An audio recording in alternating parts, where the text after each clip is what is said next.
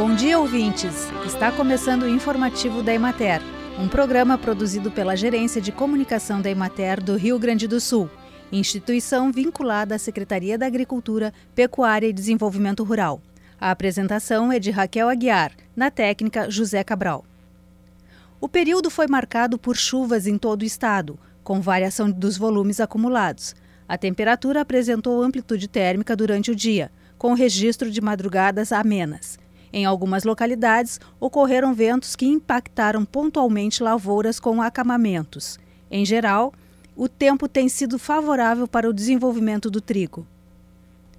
Na região administrativa da Emater de Juí, o trigo se apresenta em estágio reprodutivo, com bom desenvolvimento e potencial produtivo. As condições fitossanitárias das lavouras são excelentes, com baixa incidência de doenças e pragas. Na de Santa Rosa, 1% das lavouras com a cultura ainda se encontra em desenvolvimento vegetativo e perfilhamento. 17% estão em florescimento, 67% em formação de grãos, 14% em maturação e 1% dos cultivos já foi colhido.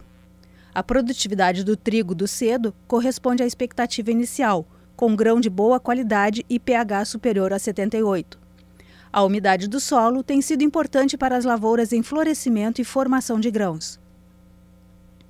Na região administrativa da Imater de Erechim, Frederico Westphalen e Soledade, a cevada tem apresentado bom desenvolvimento e bom estado fitossanitário.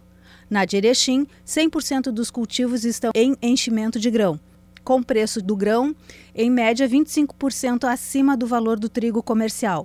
Em Frederico Westphalen, 50% das áreas cultivadas se encontram em florescimento, 35% em enchimento de grãos e 15% em maturação.